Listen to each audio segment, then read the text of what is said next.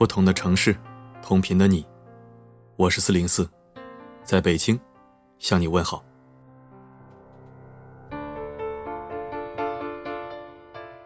是的，四零四是一个敢于得罪人的人，因为经验告诉我，能得罪的人，你怎么都会得罪他。就像你帮的人未必会帮你，但帮你的人还会再帮你，是一个道理。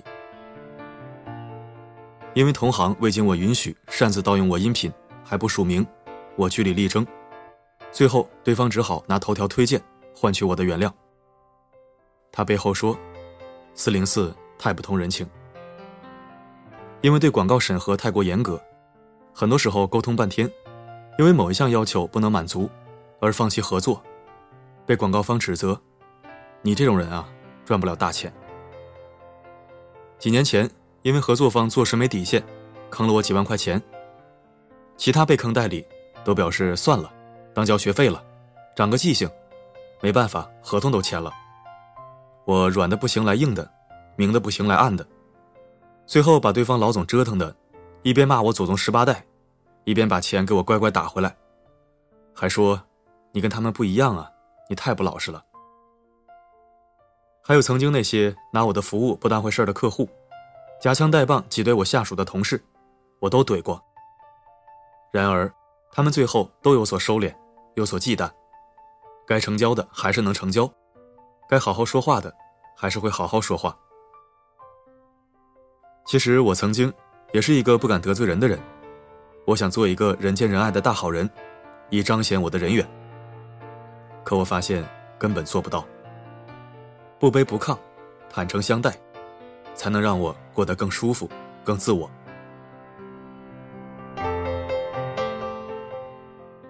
今天为你分享的文章也是极好的。层次越低的人，越是害怕得罪人。作者剑圣喵大师，一起来听。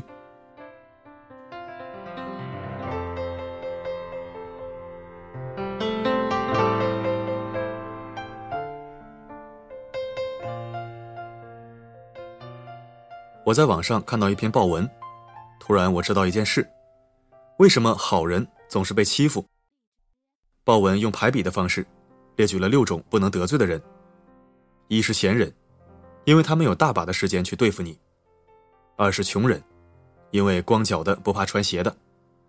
三是有钱人，因为他们可以用钱把你砸死。四是爱背后说人坏话的人，因为他们搬弄是非的能力很强。五是小人，因为你永远不知道他们会耍什么手段。六是善于讨好别人的人，因为他指不定就有什么靠山。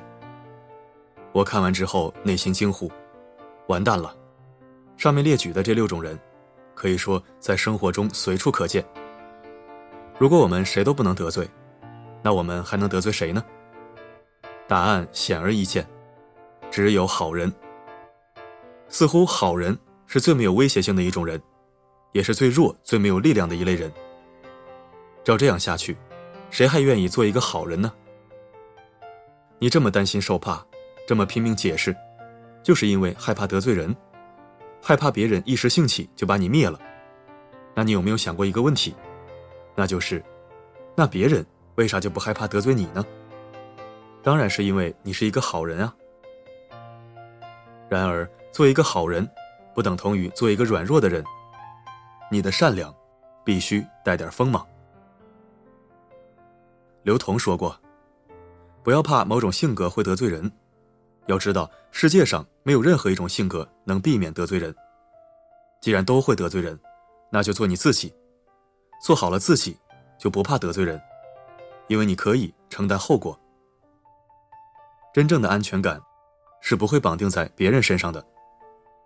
人生唯一的安全感，来自于充分体验人生的不安全感。换句话说，安全感不来自于不得罪人，而是来自于。你懂得如何应对那些被你得罪的人。越是害怕得罪人，就说明你越是没有办法面对生活的恶意，越是没有办法前进。当你开口笑就会得罪人的今天，要想谁都不开罪，除非你站在社会的最低谷。即便这样，某些大人物还是觉得你碍眼。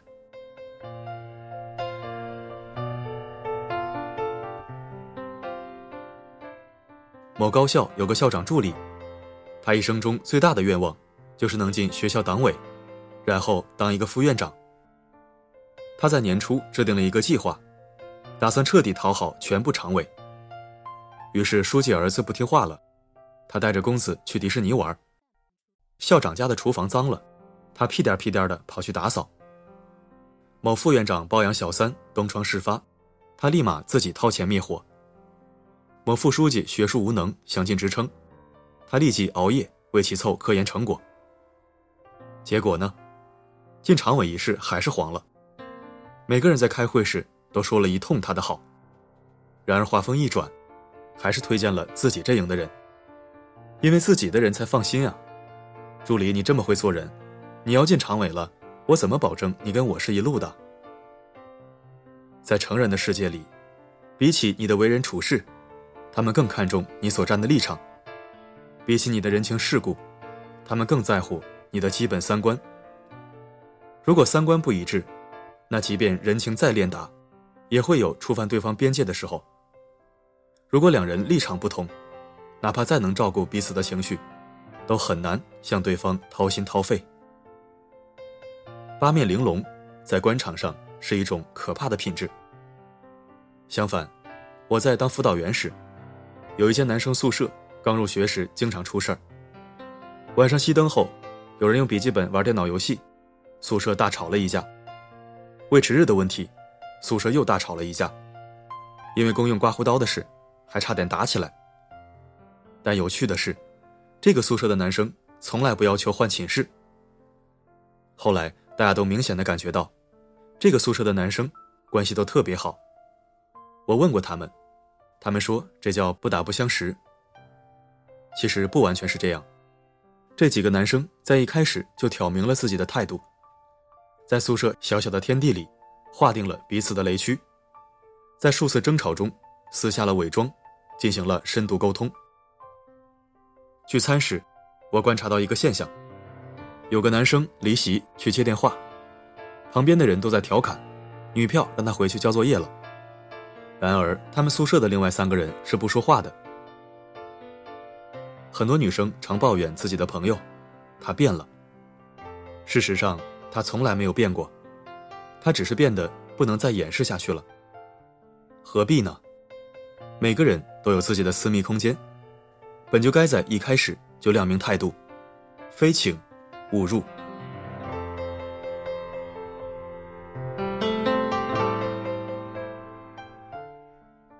我有一个自媒体好友，是一名女性作者，她经常来找我聊天的话题都很稳定，那就是。我今天和别人开撕了怎么办？可以说他这个人有些太仗义了。看见有那种鼓励女性当公主的号，他立即冲上去怼；看到那种虚报阅读量的假号，他也立即揭穿别人。尤其他看到那种抄袭洗稿的文章，他更是气不打一处来，一定要上去撕一下。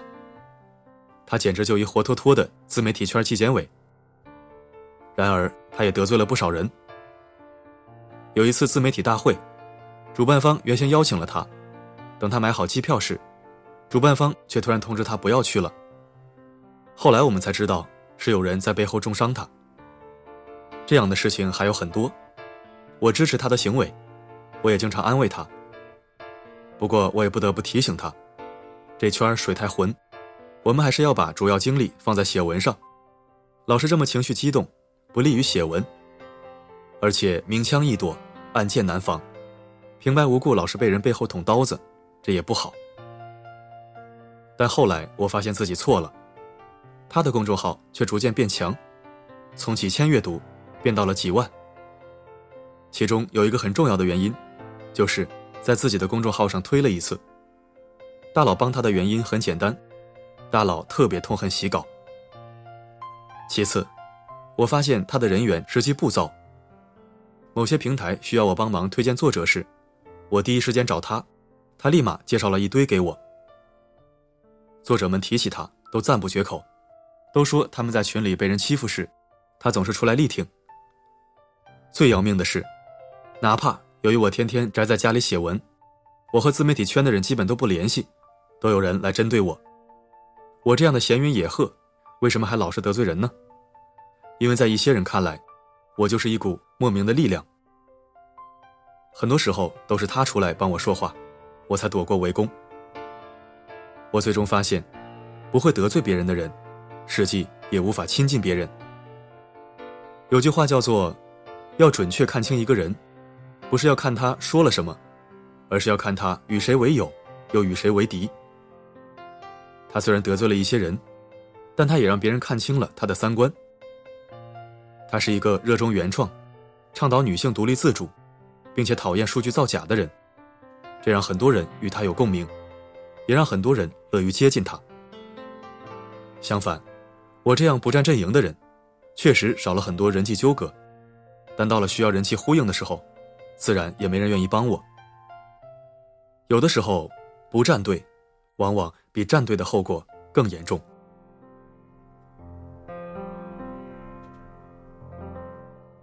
传统文化。让我们不要得罪人，是不要把自己的外部世界无限延长，肆意破坏别人的人际边界。这样的得罪是万万不应该的。比如唱歌时，用去世歌手的名字当笑柄，这叫侮辱。比如四零四这个名字，不仅我在用，在一些热门网游里也有人叫四零四，我偏偏要发动我的粉丝，去把四零四这几个数字给占领，这叫侵略。比如，我明明是一个人的学术导师，我偏要去生活上掌控他，干涉他的情感生活，让他为我洗衣拖地，这叫奴役。导致自身灭亡的，不是得罪了别人，而是没有边际的膨胀。如果生活中，别人的触角已经越过我们关系中不该越过的那堵墙，那我们应该毫不犹豫地得罪他，因为他的手如果伸得太长了。那对我们的内心世界就是一种摧毁。如果别人的行为严重违背你的价值观，或者行业内部约定的规则，你也可以毫不犹豫的得罪他。你必须明白，正因为有了底线，我们才不会一无所有。正因为大家都不容易，所以才更应该坚守道义。某位伟人说过：“一仗打出十年和平。”我们自古就是爱好和平的民族，面对美苏这等世界巨头，只要对方侵犯了我们的底线，我们就必须狠狠的得罪他。所谓骄纵的孩子有人疼，懂事的孩子遭雷劈。一个关键因素就是，由于太懂事，抬高了对方对我们的期望值，所以对方也就不那么看重我们的付出。八月长安说过：“人和人之间也真奇怪。”明明是越靠越近，边界却也越来越模糊。愣头青凭着一股热情往他人的内心闯，总要被电网伤过一次，才知道哪里需要绕着走。不敢得罪，不仅是一种自我折磨，更是一种自我放弃。当一个人因为害怕，不断丢失自己的尊严和立场时，他就会变得面目全非。直到有一天。他彻底失去自己的心灵边界，他就变成了一个没有灵魂的躯壳。爱要轻拿轻放，而恨就必须得大开大合。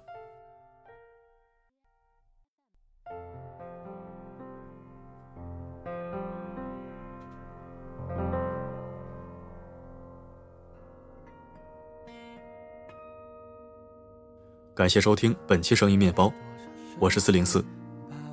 每天一句扎心大实话，不敢得罪人，比得罪人更可怕。你看王健林、董明珠、马云这些人，说话总跟吃枪药似的。可能你说了，人家那是有本事、有地位了，所以底气足。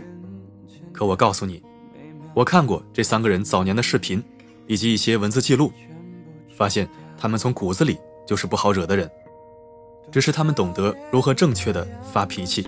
得罪人。好了，今天我们就说到这儿。每个夜晚，为你而来，不管发生什么，我一直都在。青春已经荒唐，已染血的疯狂，这声色太张